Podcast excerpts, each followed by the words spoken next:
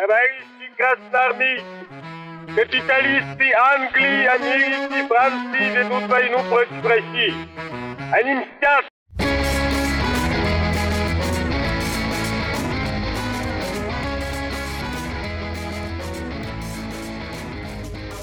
Всем привет, это подкаст «Деньги Джоули Драконы». Здравствуйте. Здравствуйте, Никита. Здравствуйте, Алан. Индекс ДДД двадцать пять. Четверть сотни мы преодолели. Это что-то значит, наверное. Но мало мы не знаем, что. Мало его текло, да, немало. Да.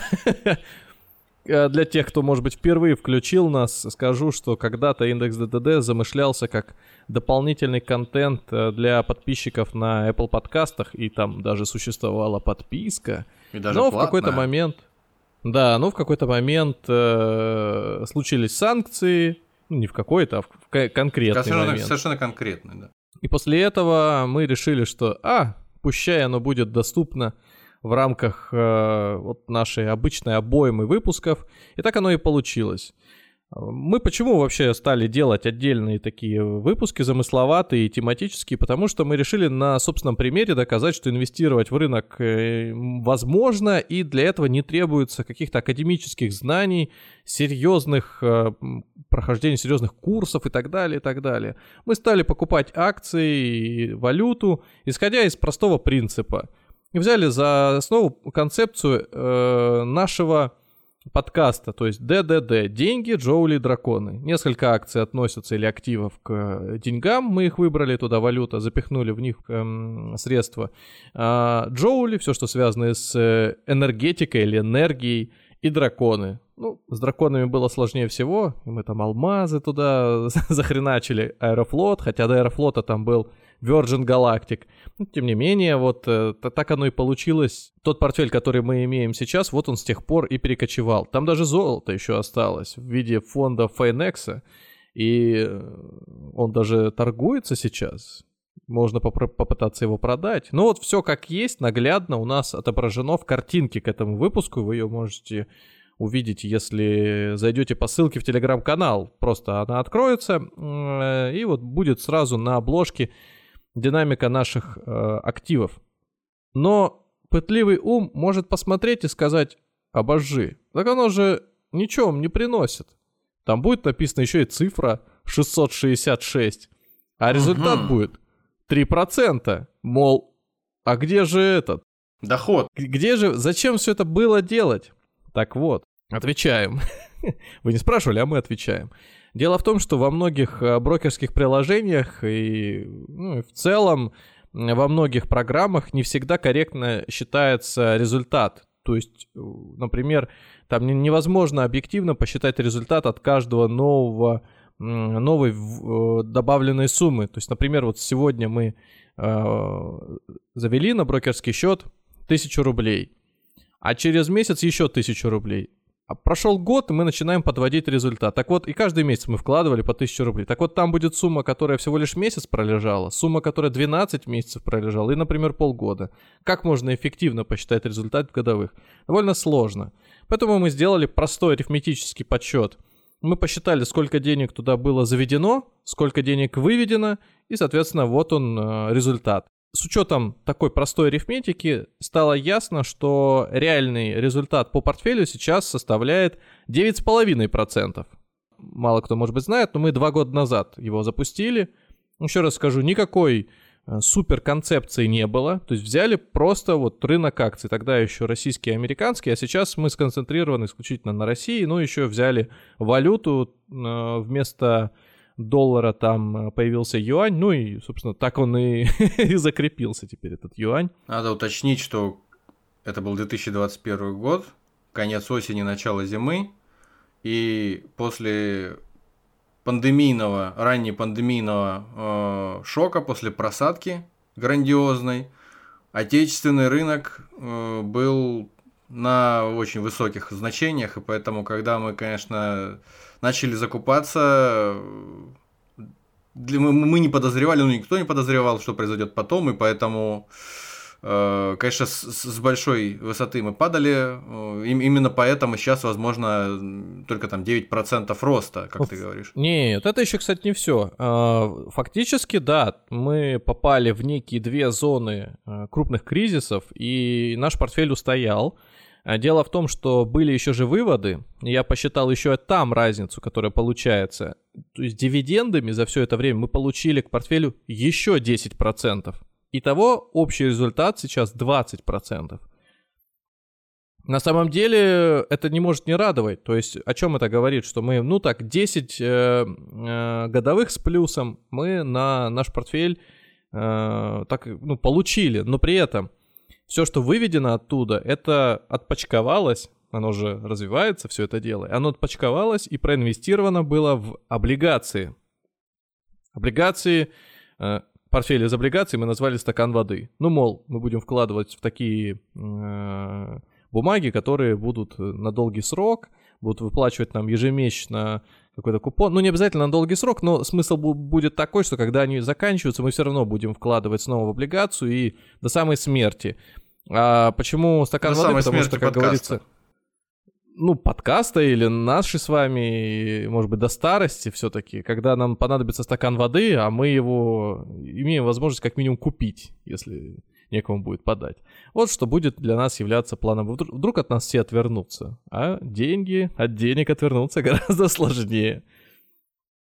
Так вот, э, и, а там результат, он практически около нуля, но это связано сейчас э, с ростом ключевой ставки в эр эф.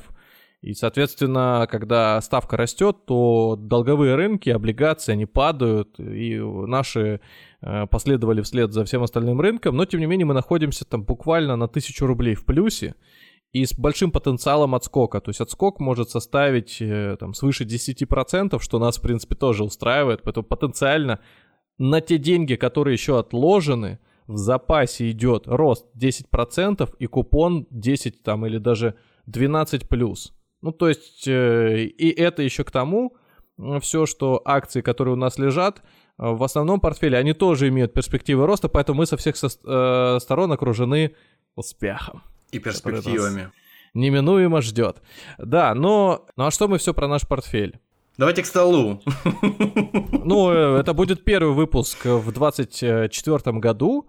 И сейчас, знаешь, короче, я натыкался, не знаю, как, как э, ты, но я натыкался часто на м, всяких финансовых тоже блогеров, которые пишут «Стратегия инвестирования на две тысячи двадцать четвёртый год». Ну, это вот. каждый, каждый год, наверное, такая история. Вот у вас есть стратегия инвестирования на две тысячи двадцать четвёртый год? Ну, у меня большая часть средств либо на депозитах, либо в облигациях. Сейчас они закончатся в начале будущего года. Срок действия истечет у банковского депозита, плюс э, облигации погасятся. И да, будем потихоньку заходить, наверное, а в А что там в за рынок. Депозит такой? Что там за ставка? М-м, по-моему, я положил деньги еще под, под девять, что ли, процентов. Что-то такое. Mm-hmm. Там было без возможности, да, расторгнуть? Ага. Ну, вы кусаете себе локти, кажется. Да нет, не, ну а как будто у меня была какая-то ф- фантастическая возможность еще куда-то припарковаться. Как-то ну, так. Причем куда-то. Ставочки по вкладам-то растут, и вы, наверное, смотрите и в вроде любом... бы как и... Ну, в любом случае, в любом случае, сегодня хотелось задать по этому поводу вопрос, поэтому не будем заранее спешить, предвосхищать этот вопрос. Ну хорошо, но ваша стратегия, она какая на следующий год? Что вы уже как практически опытный инвестор планируете сделать? Я думаю, что буду так же консервативен, как и раньше, собственно говоря. Буду смотреть по тому, как будет вести себя рынок. Ну вот сейчас уже перед Новым годом была какая-то такая, ну очень короткая, но заметная просадка, которая, с одной стороны, мне, конечно, понравилась, но, с другой стороны, брать, вырывать деньги из, там, из депозитов и из облигаций, все закрывать и бежать туда, на, на рынок акций покупать я не стал. Я думаю, что это не последний раз, думаю, что сейчас в какое-то ближайшее время такая возможность предоставится, ну и буду точно так же покупать какие-то бумаги из первые там десятки для начала индекса Мосбиржи. То есть ничего сверхъестественного у меня не будет происходить. У меня что-то осталось на самом-то деле, конечно, на брокерском счете. Кое-какие бумаги, кое-какие акции. Вот, там буквально там штуки четыре-пять. Ну, а это там незначительное количество.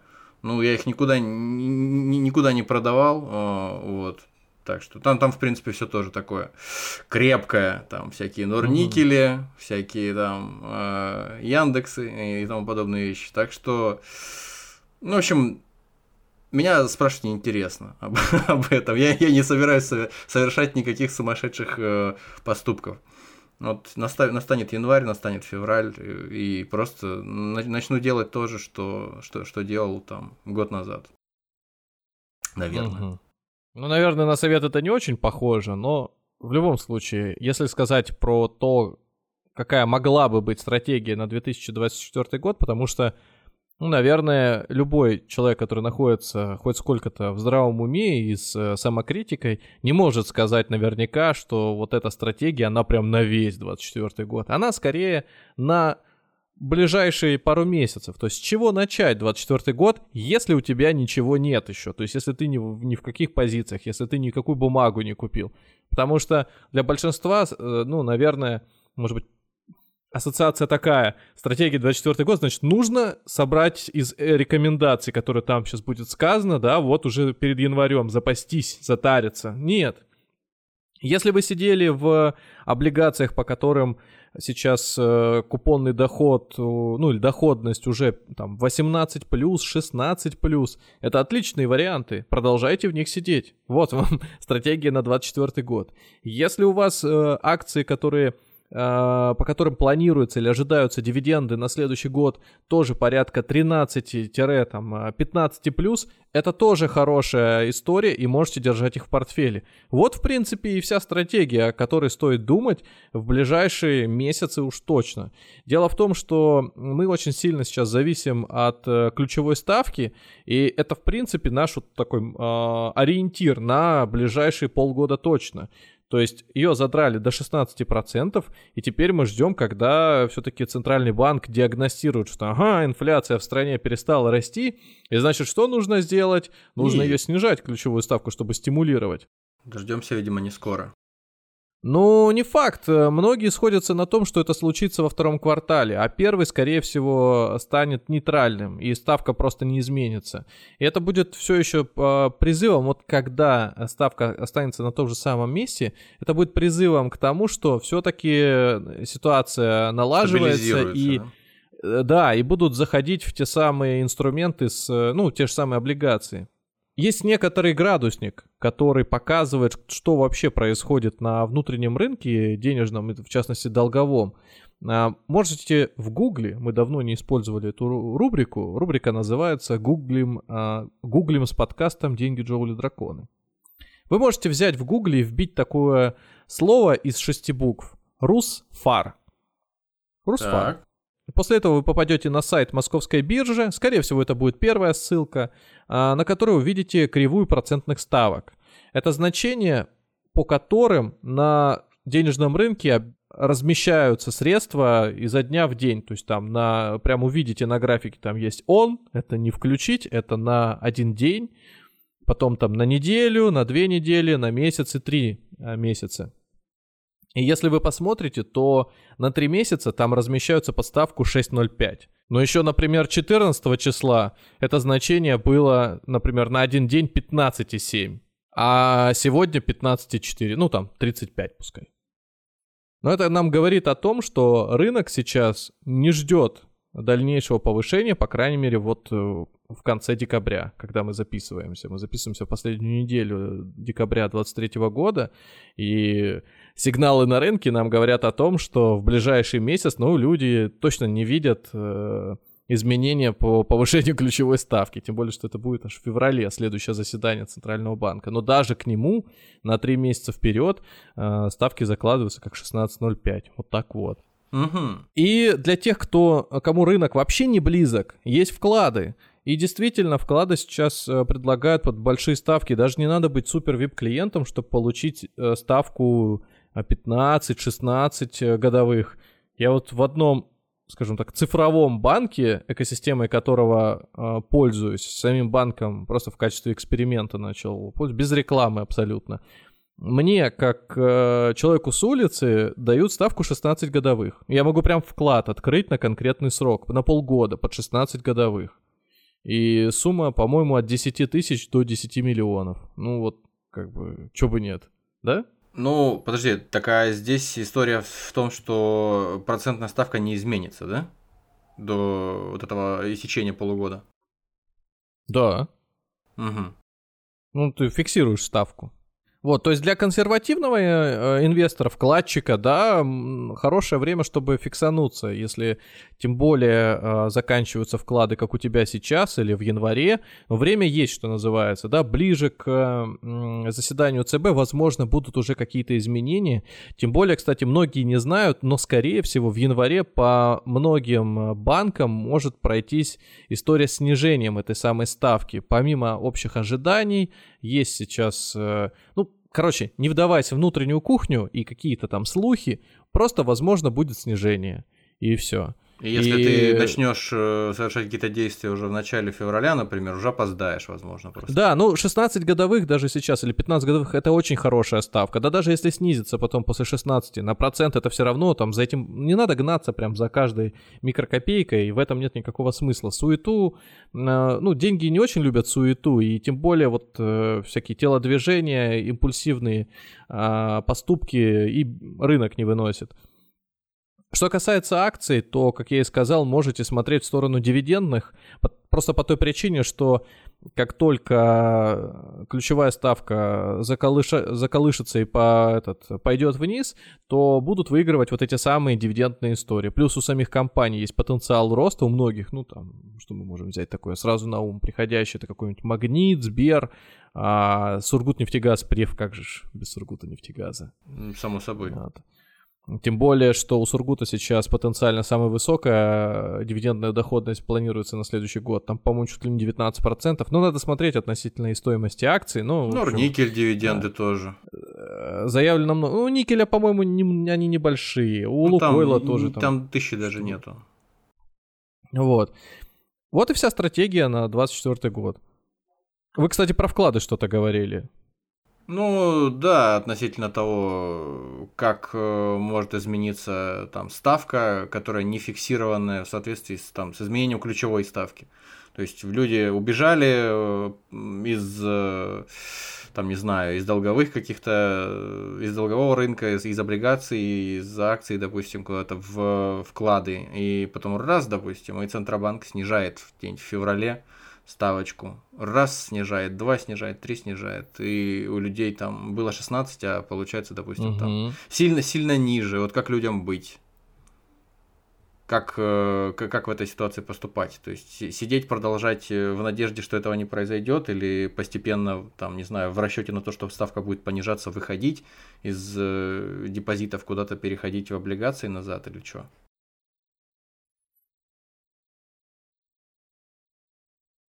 Я просто, если... я просто к чему? Что да. ты сейчас рассказывал про э, вклад с фиксированной ставкой, которая не изменится вне зависимости от того, снизится ли или повысится ключевая ставка. А если люди э, вошли в э, инструменты в какие-то там, в которых э, она не зафиксирована, то есть эта ставка. Есть же такая возможность, что человек просто э, там под шестнадцать процентов положил, под пятнадцать процентов. Под, ну, там... это тогда не вклады. Либо это а, какие-то это... очень люксовые вклады. Это скорее mm. накопительные счета. Mm-hmm. А если речь про накопительные счета, то там помимо э, плавающей ставки есть еще вероятно или возможно есть еще ряд каких-нибудь условий. К примеру, надо быть новым клиентом у банка, чтобы он тебе надбавку сделал. Mm-hmm. Проходят два месяца, ты уже не новый клиент, у тебя просто процент срезали не потому, что ключевая ставка и прогнозы по ней изменились, а просто потому, что ты перестал удовлетворять условиям, э, критериям.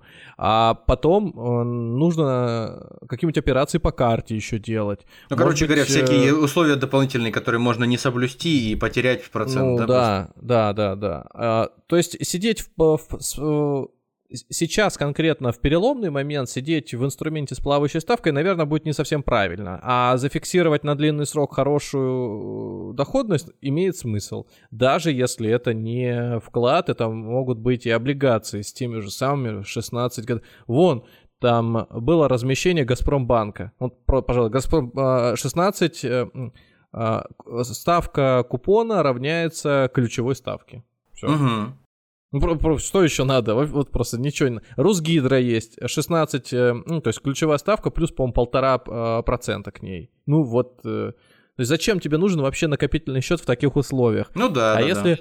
посмотреть на то, кто скажет, а если мне деньги понадобятся, что так. я буду делать с вашими этими облигациями? Ну как, что ты будешь делать? Ты берешь эту облигацию, она называется, кстати, тип таких облигаций, называется флотер, плавающая uh-huh. ставка. И ты можешь а, ее продать, но безболезненно ли? А, можно открыть график какого-нибудь флотера. Сейчас как-то мы во время аудиозаписи не можем его показать, но вы увидите, что там вот этот спред, вот эта разница между куплей и продажей, и вообще колебания, они минимальные. Они сильные только в какие-то кризисные моменты, когда люди избавляются, в принципе, скидывают все, что у них есть, актив, и готовы по дешевке это сделать. Ну а, будет ли таким, будет ли, ну а будет ли таким кризисным моментом, допустим, ну кризисным в кавычках, возможно, просто кризисным в смысле э, появления а он, интересной кри... возможности, он... просадка на рынке, на рынке он акций? Кри... Он кризисный не... А, это не затяжной период для таких инструментов. Он прям вот очень быстро проходит. Он может пройти как за полдня, так и за месяц. Ну, то есть какие-то прям длинные м- периоды для таких бумаг вообще не характерны. Угу. То есть бояться того, что ты э, такую облигацию с плавающей ставкой там купил, и потом не сможешь из нее без больших потерь выйти для того, чтобы внезапно там хор- хорошую какую-то волну поймать на рынке акций, не стоит, да, ну, если, если у вас, да, не миллиарды рублей, то для вас здесь риска нет.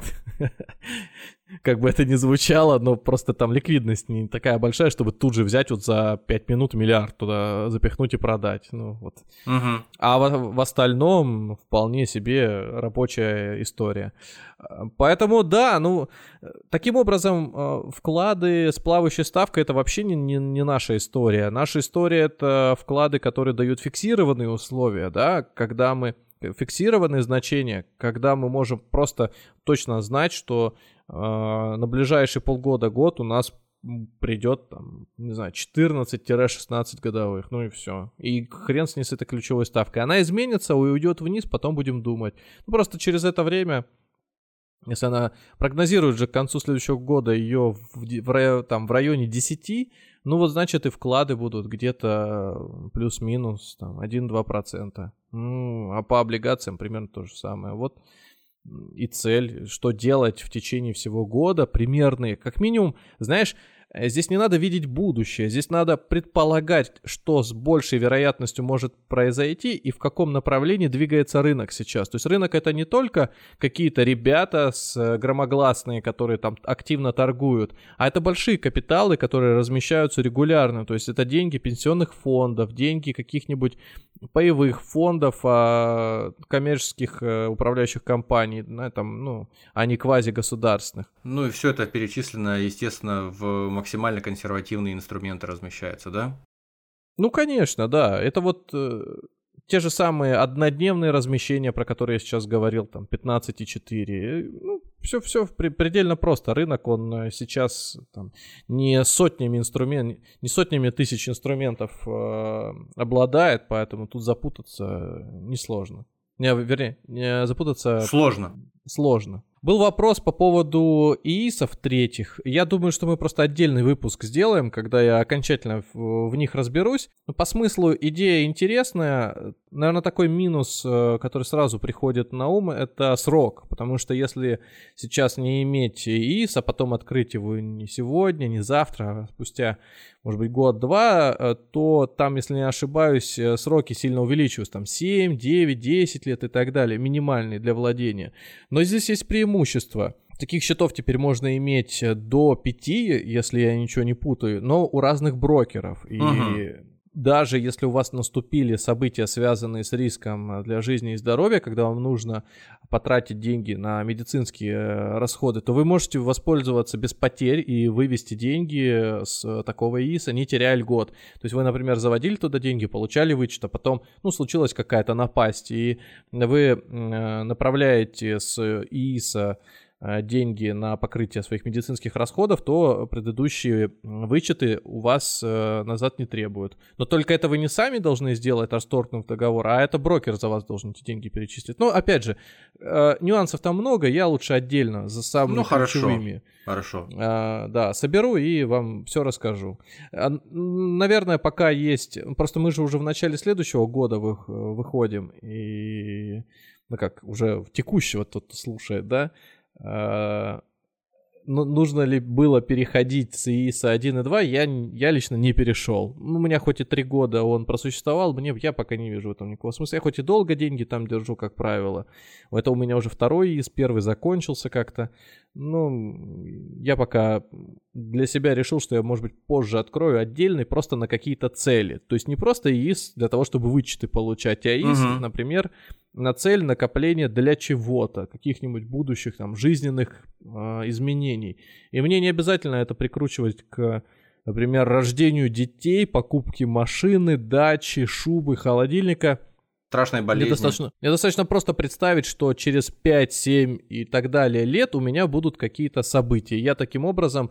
Э, теми или иными суммами это дело распределю. То есть где-то у меня будет сумма чуть-чуть побольше, буду вкладывать на срок, может быть, близкий, где-то поменьше на дальний и так далее, и так далее. Была еще история про э, инициативу застраховать ИИСы на один целых четыре десятых миллиона рублей, но это вообще круто, конечно, если там э, торговать акциями. Ну просто я не очень понимаю, э, но... Оно точно будет распространяться на банкротство самой инвестиционной компании, будь то управляющая или брокер, а на ваш убыток от собственных операций, конечно же, нет. То есть нельзя так открыть ИИС на один целых четыре десятых миллиона, накупить фьючерсов на доллар и этот э, с двадцатью, там, с каким-то двадцатым плечом, чтобы э, и слить это за неделю, а потом сказать, а вот что-то там это... Что-то Кудрин там сказал, что-то Силуанов, что-то не, не срослось. Там давайте Байден. Мои полтора миллиона, я пошел. Да, да, да, да. Я еще там на другой ИИС сейчас закину, еще раз попытаюсь. Отобьем. Да. Ну, короче сейчас говоря, усредню... если кто-то, если кто-то думал, да, возможно, кто-то недослышал там чего-то где-то и думал, что действительно собираются страховать ваши э, биржевые риски, э, риски вот просадки ваших бумаг, которые вы купили, там, завтра после сегодняшней покупки. Нет, это не так будет работать, если вообще будет. Ну, кстати, да, про, про Силуанова еще. То, что он сказал, что с двадцать четвёртого года заработает механизм разблокировки иностранных активов, угу. Там чуть больше подробностей появилось, но, наверное, к тому моменту, как мы выйдем, уже их будет больше, и к следующему, двадцать шестому ДДД, мы о них расскажем.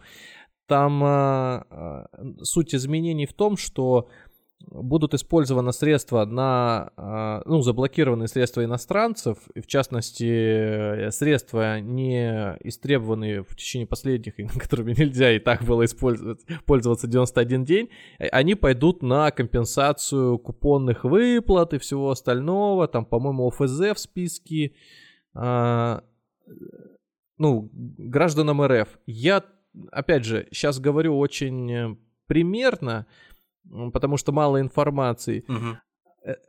А второе, это то, что здесь будет разрешено совершать операции на сумму, то есть продавать активы на сумму около сто тысяч рублей, да, до да, сто тысяч да, да, рублей. Да. То есть тоже какая-то история, ну, мало понятная. А если у меня на сто две тысячи рублей, то есть что мне делать? Ну, жди. Остальными... Значит, не ты, ты не попадаешь. Ну... Посмотрим, посмотрим. Это все сейчас разжуют, растолкуют. Под это же надо и регламенты написать, там, и платформу чуть-чуть обновить. Вот, к примеру, наш файнексовский И Ти Эф на золото. Он же торгуется сейчас. Вот, например, можно зайти днем в стакан и увидеть, как он стоит на восемьдесят процентов от того, где мы его покупали. Не, на восемьдесят процентов последняя... меньше. Ну, конечно же, на восемьдесят процентов меньше. Причем он там цена, по-моему, семнадцать-восемнадцать рублей за э, пай. А если посмотреть стакан полностью, видно, что некоторые хотят на огромные суммы, ну как огромные, за четыре копейки купить. То есть там вот такой вот разброс. Нет, так, так может быть, кто-то закупится, потом умудрится их конвертировать, и там, конечно, десятитысячная будет доходность по таким... Инструмент, ну, пос... ну я, это я не знаю, скорее это эксклюзивные истории какие-то, наверное, ты рассказываешь там для кого-то, для кто это умудрится сделать и как просто вот как это сделать. Ну, это очень сложно пока представить. Угу. Конечно же, все идет к тому, что рано или поздно подобные активы может выкупить и сама управляющая компания, да. Ну, посмотрим. Сейчас я бы в такие вещи вообще бы не пытался бы играться. Пример с СПБ биржей показывает в очередной раз, что нет никаких оснований возвращаться к торговле иностранными бумагами. Вот, ну, на серьезные ну, деньги. Ну, уж, уж как Просто... минимум западными, да? Ну, конечно. Риск санкций никуда не делся. Это касается и московской биржи. Поэтому все, что мы сейчас храним в виде иностранных активов, да даже иностранную валюту, оно потенциально может быть в заблокированном периметре. Лучше постарайтесь эти риски для себя снизить, переведя либо в рубли, либо в валюту, которая с долларом более-менее коррелирует, такую как юань. Ну, евро еще может быть, но опять же, все зависит от конкретного банка, от конкретной ситуации. Все может в моменте так э, раскрутиться, что евро будет опять стоить сильно дешевле и доллара, и юаня, и вообще черт его знает, как оно будет. Не стоит экспериментировать доллары. И играться. Я говорю, гонконгские доллары, может быть, которые связаны с долларами США, но при этом...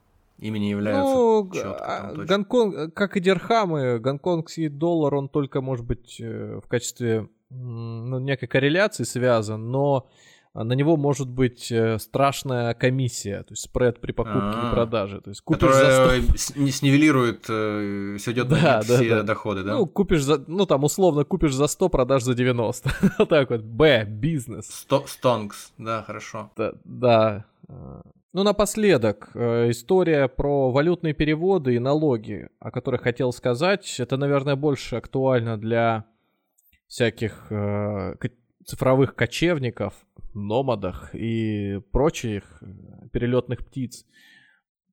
Пока вы там где-то в тропиках прозябаете, надеюсь, что вы оформлены как э, ну, оформлены в иностранной компании, и ваше нерезидентство не повлияет на то, что... вам придется платить налог в тридцать процентов, потому что все, как известно, нерезиденты у нас платят сильно жирнее, чем резиденты, и речь идет не про иностранных граждан, а речь про людей, которые проживают свыше полугода за пределами страны. Ну, являясь гражданами России. Да, поэтому вы тогда получаете статус налогового нерезидента, и как его... установить. Были же случаи, когда вас может попросить банк прислать, например, информацию о том, где вы сейчас находитесь, и тем самым посчитать ваши налоги за вас и отправить в эф эн эс. Ну вот, в общем, некоторые, конечно, там эту историю обходят тем, что им работодатель накидывает сверху с учетом всех этих дел, но издержек, люди да. продолжают воспринимать это как подарок свыше, как будто бы они стали больше зарабатывать и налоги платить не собираются. Ну, то есть есть и такие протестующие вообще против этих дел. Ну, соответственно, если работодатель ваш ничего не отчисляет, а вам это требуется сделать самостоятельно, ну, как бы вы берете на себя еще риск уклонения от уплаты налогов, что может потом привести к печальным последствиям. Ну, опять же, это касается тех, кто либо хочет вернуться, либо кто планирует, либо э, кого ситуация заставит это сделать. Может быть, так получится, что вас обратно еще в страну не пустят, потому что у вас... Или не выпустят обратно, потому что у вас налоги не уплачены. Может это, быть. короче, может быть... Ловушка еще та. Вот. Ну, кстати, да, это сейчас Я... только недавно новость перед Новым годом появлялась, что какое-то лютое количество россиян, которые желали выехать за границу с определенными целями, там разными, не смогли этого сделать по причине того, что там налоговая им это запретила, тоже там непонятно, в как... на какую сумму да налоги легко. Там не были уплачены и все такое. То есть это вот, да, вот так работает.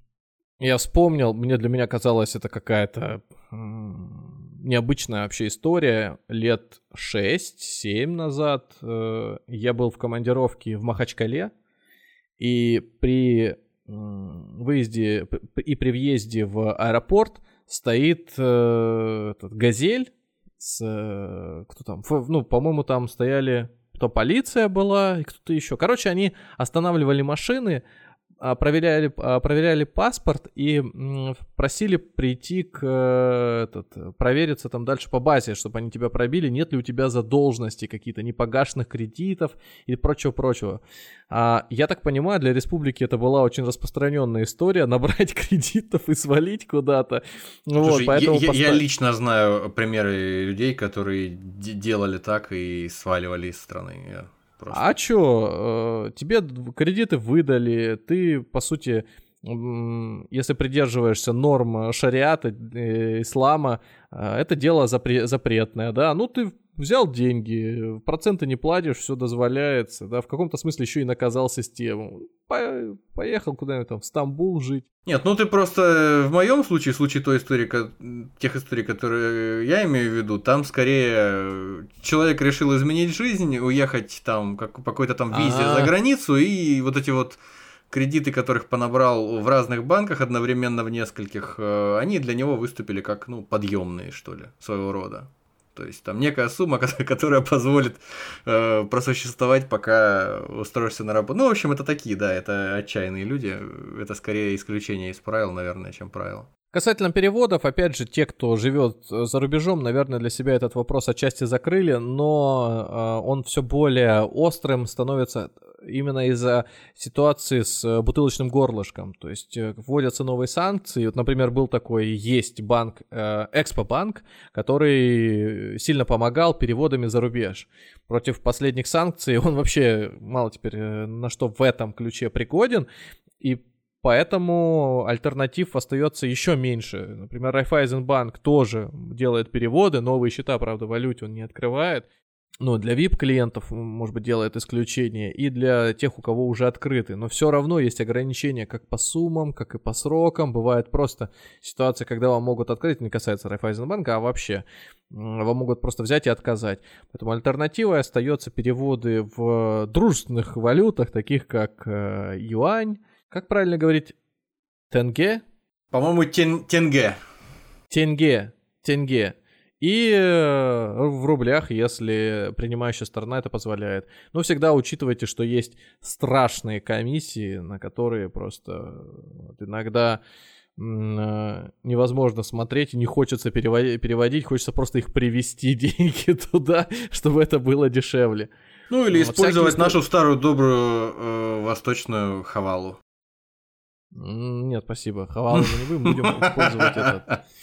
Сейчас откроется какой-нибудь трио, тамплиер, переводы по этим векселям. Да, на, на, на куске кожи от, от, отпечатанный, что там, значок какой-нибудь, выжженный, да. И все, и с ним в кармане едешь через пол, через полмира. Про криптовалюту осознанно не говорю, это отдельная история. Те, кто хочет пользоваться и делать переводы через нее, пожалуйста. На свой страх и риск. В России, в России и в других странах разрабатываются некие аналоги криптовалюты, но они аналогами называются просто потому, что это некий товар все-таки, да, мы как-то разбирали историю с криптовалютой, пытались понять, что это такое.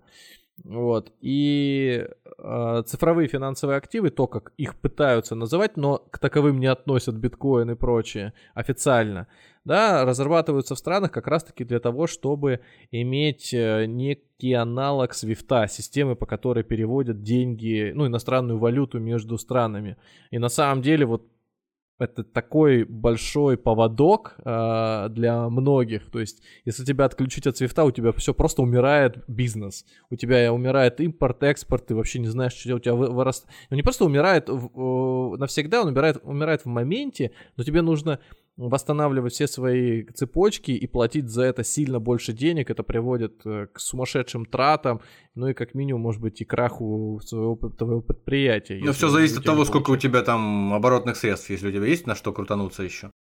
Ну и к новогоднему столу у нас приготовлены акции компании, когда-то называлась она «Белуга», сейчас она «Новабев».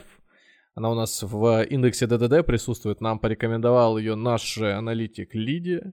У нас есть такая, такой конкурс, что ли, такой внутренний рейтинг среди наших слушателей.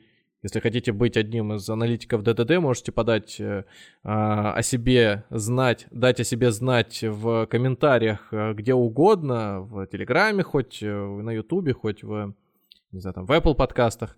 А, в какую бумагу нам стоит ин- инвестировать на ближайшие два месяца. И главное, чтобы она входила в индекс эм эм вэ бэ, ее можно было купить на десять тысяч рублей. Все, что свыше этих десять тысяч будет через два месяца, это будет ваш результат, но не более три тысячи рублей. Налоги, все дела. Остальное заберет на себя наша... Управляющая компания ДТД. Да, ну также она заберет на себя все убытки, если вдруг ваша рекомендация не реализуется. Но пока у нас в портфеле вот этот Белуга приносит убыток пять процентов. Надеюсь, новогодние праздники дают, дадут ей чуть-чуть... Э, Отскочить. Да, импульса. И мы увидим хотя бы выход в ноль или, может быть, даже небольшой плюс. На самом деле, конечно, инвестирование на два месяца в акции – это очень ситуационная тема. Это надо либо знать какие-то инсайды, либо в тренде э, находиться растущим, когда это может э, реально дать э, спро- более-менее прогнозируемый какой-то результат. Но в такой ситуации мы скорее э, даем возможность нашим слушателям попытать, э, ну, тут даже, наверное, удачу больше, чем счастье, и дать возможность проверить собственную гипотезу без риска для своих сбережений. Вот, например, ну, логично предполагать, да, что под конец года алкогольная компания, ну, даст существенный рост. Но, тем не менее, она идет э, вслед за рынком, а рынок сейчас не растет, он по многим позициям корректируется. Вот, возможно, нам начало января что-то новое подкинет, но пока загадывать не будем. Посмотрим, подведем итоги уже в следующем нашем выпуске и назначим следующего аналитика. Так что... Уже совсем скоро. В общем... Э... Если у вас будут какие-то идеи относительно бумаг, которые нам следует купить в рамках аналитика ДТД, пишите в Телеграме, в комментариях или ВКонтакте, или где вам заблагорассудится, мы все читаем. Вот. Ну, если это даже будет остроумно, но не обладать какой-то инвестиционной логикой даже, то, наверное, мы такой вариант отменим просто. Или может появиться человек, который, я не знаю, там по...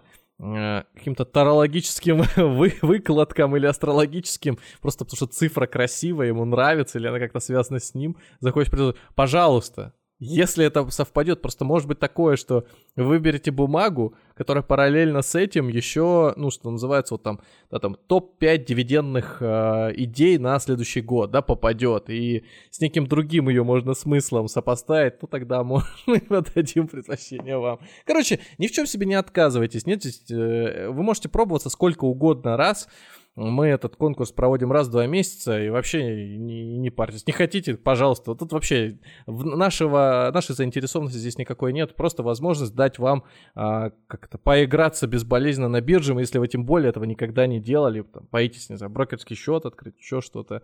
Вот такой вот у нас социально направленный эксперимент и общественно полезное занятие. Я плачу от счастья. Ну, я вытираю вам слезы. Пятитысячными купюрами. Ну, потому что больше номинала пока нету. Спасибо, что добрались до этого момента, когда мы вытираем слезы друг другу. Слушайте нас на всех площадках, где вам удобно. Apple подкасты, Яндекс.Музыка, Spotify, Литрес, Звук. Даже на Ютубе. До свидания. Если вам нравится то, что мы делаем, поддержите нас на Бусти. Всего вам доброго.